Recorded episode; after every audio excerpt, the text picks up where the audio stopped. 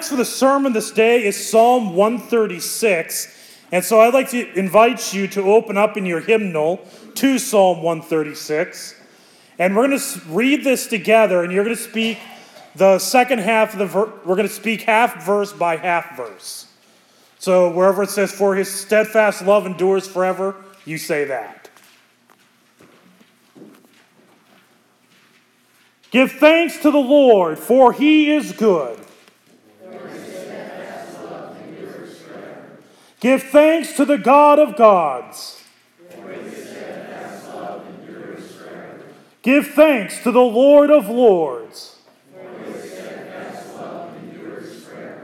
To him who alone does great wonders. To him who by understanding made the heavens. To him who spread out the earth above the waters. To him who made the great lights. The sun to rule over the day. The moon and stars to rule over the night. To him who struck down the firstborn of Egypt. And brought Israel out from among them. With a strong hand and an outstretched arm. To him who divided the Red Sea in two. And made Israel pass through the midst of it. But overthrew Pharaoh and his host in the Red Sea. To him who led his people through the wilderness. To him who struck down great kings. And killed mighty kings. Sihon, king of the Amorites. And Og, king of Bashan. And gave their land as a heritage. A heritage to Israel, his servant. It is he who remembered us in our low estate and rescued us from our foes. He who gives food to all flesh. Give thanks to the God of heavens. That is the te- that is the text the text for the meditation today. Grace, peace, and mercy to you from God our Father, our Lord and Savior Jesus Christ. Amen. So the very first verse in there, give thanks to the Lord, for he is good. Giving thanks is not always a very easy thing for us to do. Not just because we're somewhat inclined to being ungrateful or selfish or anything like that, but also because the world as it is often gives us reasons to not want to give thanks. We look at the world as it is and wonder, how can I be thankful? How many, if any of you heard people talk about how bad 2016 has been? Aside from the Cubs winning the World Series, a major, most of the news this year has been pretty tough. Popular celebrities dying was the thing that began it. If you hear some people on the internet, they believe it's when, uh, when David Bowie died is when the year began to go downhill. That was all the way back in January. We had a very tiresome election that still hasn't seemed to stop. And even that Cubs winning the World Series was great for the third largest city in the country, but for the city of Cleveland, their curse lives on. Their curse must, was so strong that it rained out to stop them from winning. And by the way, that happens to be, that happens to be one of those cities that got hit pretty hard by the recession. So it was actually a city that could really have used a lift me up like that. So what was good for one was not so good for another. On top of that, the things that are going on on the national level. There are those things that go on in our own lives. We know we, there are relationships that are breaking apart. Marriages are hanging on by a thread. Marriages that have ended. There are, there are people that we know and love who are sick, who are battling illness. We fear for how long, we fear for their lives. The reality of the matter is that there, people die. There are people who do evil things in this world. All of these things makes us at, makes it hard for some of many of us and most of us at some point in our lives to be thankful. Because our sinful nature wants us to be thinking only on the bad and the evil of this world. It does not want us to be thankful. It does not want us to be content with the world, with God's will. It wants us focused on the problems of the world. So that when we look at the world, we'll say, you know what? It's bad as it is. I have no reason to be grateful. And it gives us excuse to be greedy. How many people you know when things go bad, find something of the world to fill that grief. Sometimes it might be shopaholics, and I have a feeling a good number of them are going to be out tomorrow night and Friday morning.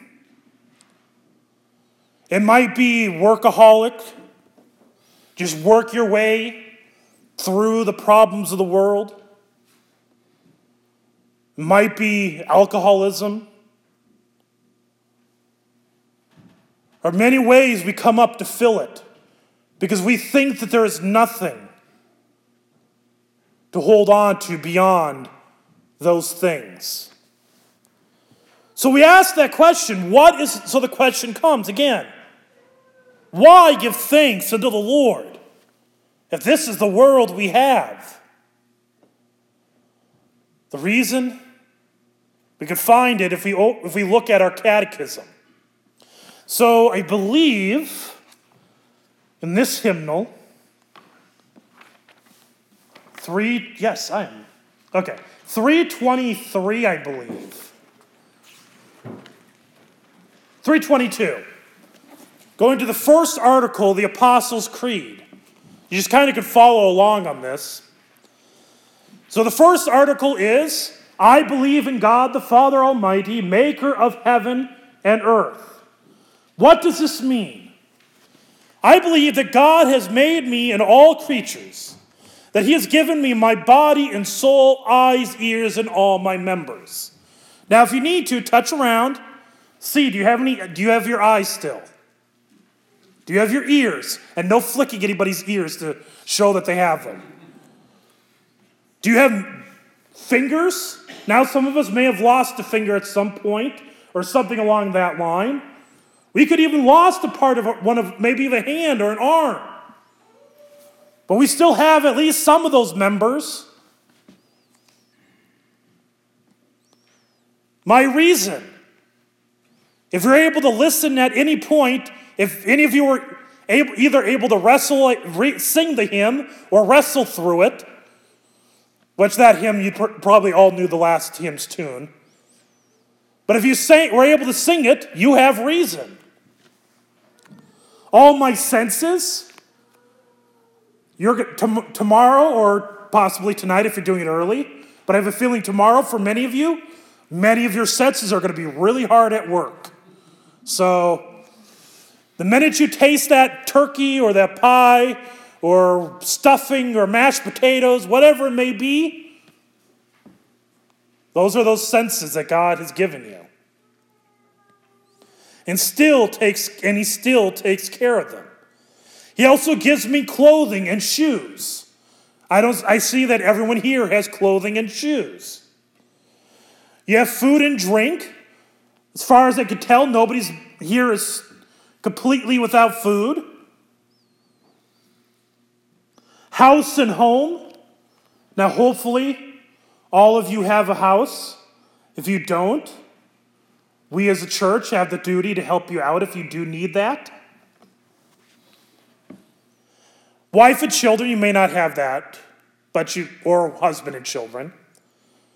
Land, if you have a house in this country, good chance you have some land. Animals, how many of you have pets? or livestock of any kind. And all I have, He richly and daily provides me with all that I need to support this body and life. He defends me against all danger and guards and protects me from all evil. And note there, it's not saying every evil that ever happens to you, rather, all kinds of evil, meaning that there are bad things that will befall you. But given the fact that all of us here are more than one second old, God has protected you from so, so many things that could happen to you. You know how many bacteria, how many viruses that you come into contact on a daily basis? And the answer no is not to go into a bubble and protect yourself from it because then your immune system gets really junky from, from what I've understand and then you get sick anyways. So you may become easy, more easily sick. So there are so many ways that you are protected. And I don't know about you, but I've definitely had those moments in my life where you look back on it only a few seconds like, oh, I can't believe I'm still alive. Because if something had gone happened a little bit differently, if you'd been at a certain spot on the highway only a few minutes later, a few minutes earlier, you would have been in a horrible accident. All the ways that God protects you. And all this He does. He does because you're such awesome people. Nope, not that. He does because you put a lot of money in the offering plate. Nope. Only out of fatherly, divine goodness, and mercy, without any merit or worthiness in me. Right there, there's a starting point of why to give thanks. And that's only cover that's only scratching the surface of the very basic things you have. I'm going to bet that all of us have more than that. I mean, for one, there's no mention in here about automobiles. because they didn't exist when Luther was around. So we have so, so many things. And the reality is, is that none of us deserve any of it. We deserve to have nothing. And yet, just like when your children are being a little less than uh, desirable, you don't kick them out of the house and say, Enough with you, no more food. You might discipline them, and you might give them, send them to bed without food for a night, maybe. But you're not going to send them out forever. Our God has the same kind of mercy on us. Now, what's the first what is the first chief part of the catechism? What comes before the creed? The Ten Commandments. If you go through the Ten Commandments, you will see all the ways that we fail, all the sins that we commit. Every single one of those sins are broken by us on a regular basis. Even things like you shall not murder, you shall not commit adultery. Jesus, we think those, those are two that we're like, oh, I'm off the hook on those two. But you read Jesus' Sermon on the Mount, and he puts you right back on the hook. And he says, if you've ever hated your brother or sister, if you ever hated anybody, if you ever said of somebody, you fool, you commit murder with them in your heart. If you ever lust after someone, that is adultery in your heart. And so at the close of the commandments, it says, God threatens to punish all who break these commandments. Therefore, we should fear his wrath and not do anything against him.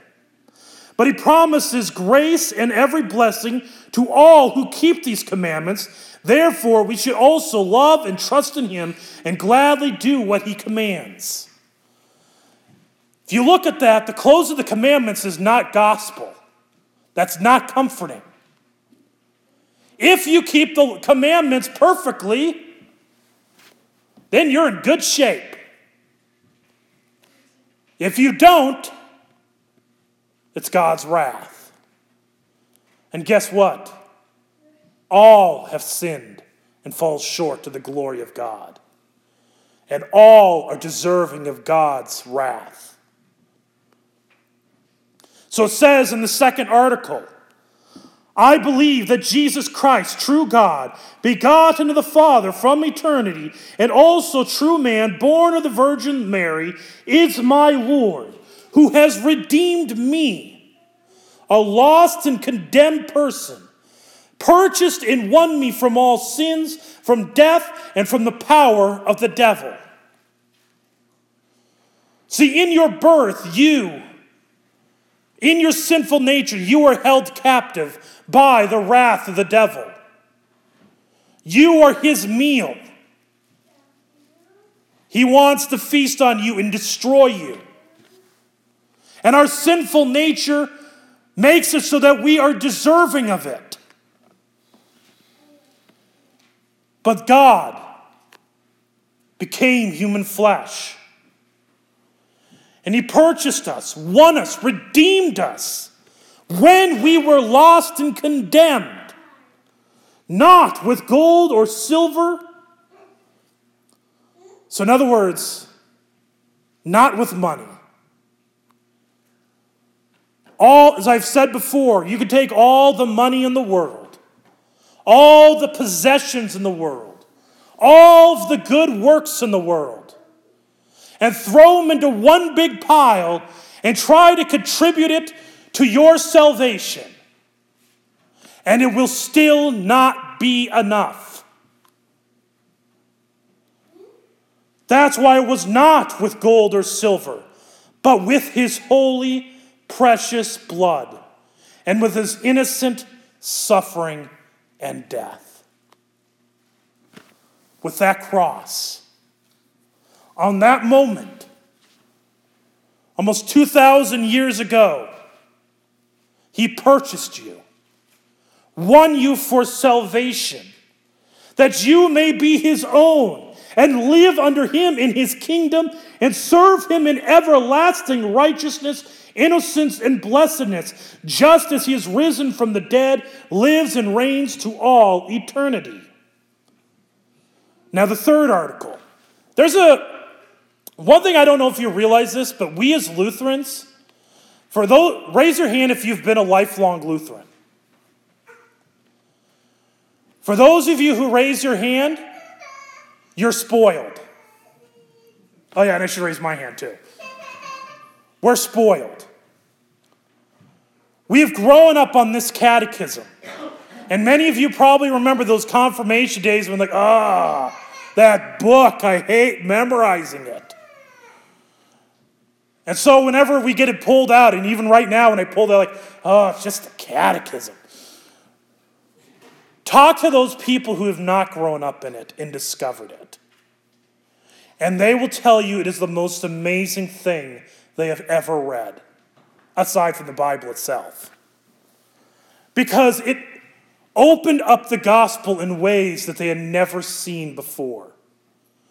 There are many people who are entrenched in churches that are churches of the law, churches of legalism, telling you about keeping you on the treadmill of trying to be good enough for Christ, to be good enough for salvation. Telling you that in order to be saved, first it begins with your decision. It begins with your commitment. And then you have to prove that your decision is genuine. But when the, many of these people, I've heard many stories of them, where they got to the third article of the Creed and they read, I believe that I cannot by my own reason or strength believe in Jesus Christ my Lord or come to him. But the Holy Spirit has called me by the gospel enlightened me with his gifts, sanctified and kept me in the true faith. So, in other words, what we confess in that first and second article the Creed is not possible without the third article. You cannot believe in Jesus on your own. Our sinful nature is so corrupt that we are enemies of God. We hate God in our sinful nature. There's no one who seeks God, not even one, Paul writes in Romans 3. This is why Jesus says, You did not choose me, but I chose you. He says in, it says in John chapter 1 that we are born not of the decision of man, but by the will of God. Because our will is contrary to God's. Our will is opposed to God's. We hate God. That's why the only way to save us is the Holy Spirit had to go down and take hold of us. There's a, there's a hymn out there that sadly some Lutheran churches actually will sing it, which they shouldn't they know what we believe. The hymn goes, I've de- I have decided to follow Jesus. That's the very first words. As a Lutheran, we could never say that because we did not make the decision. God made that decision. One of my friends, in co- my roommate in college, improved on it. And he said, I have decided to be drug kicking and screaming by Jesus. So, in other words, if you're being drugged, you're not really making a decision.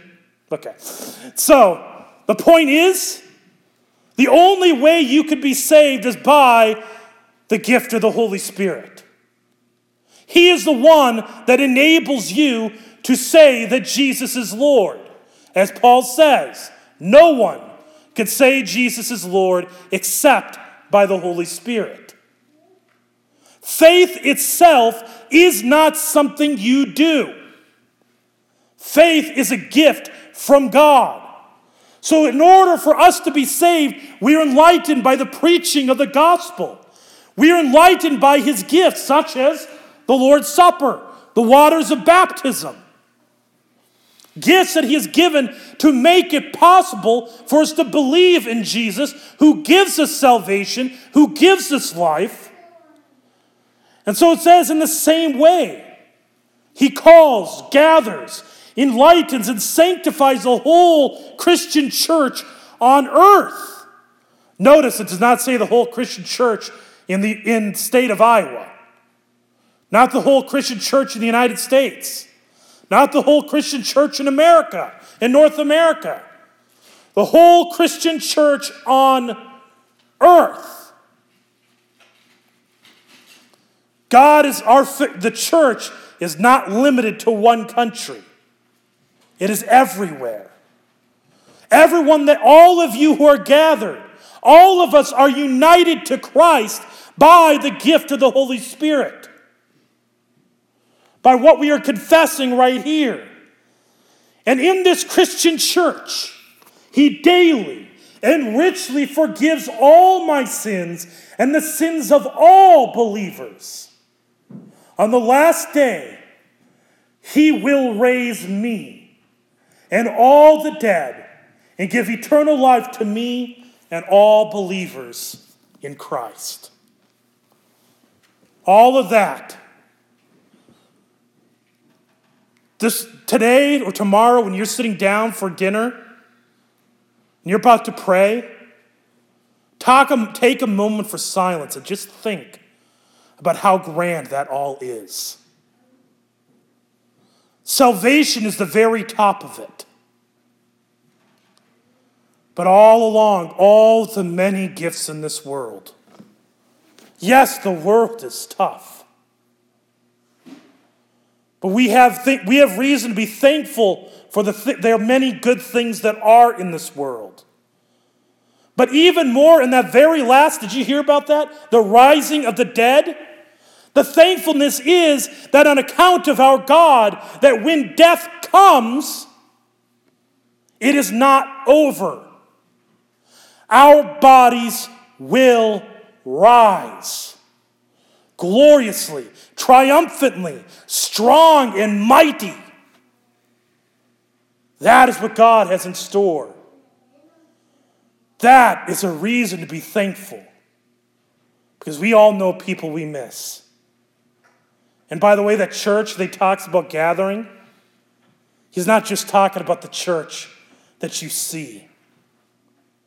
He's also talking about the church that has passed on from this life. So, you know, at Thanksgiving, you see a lot of family you haven't seen for a while.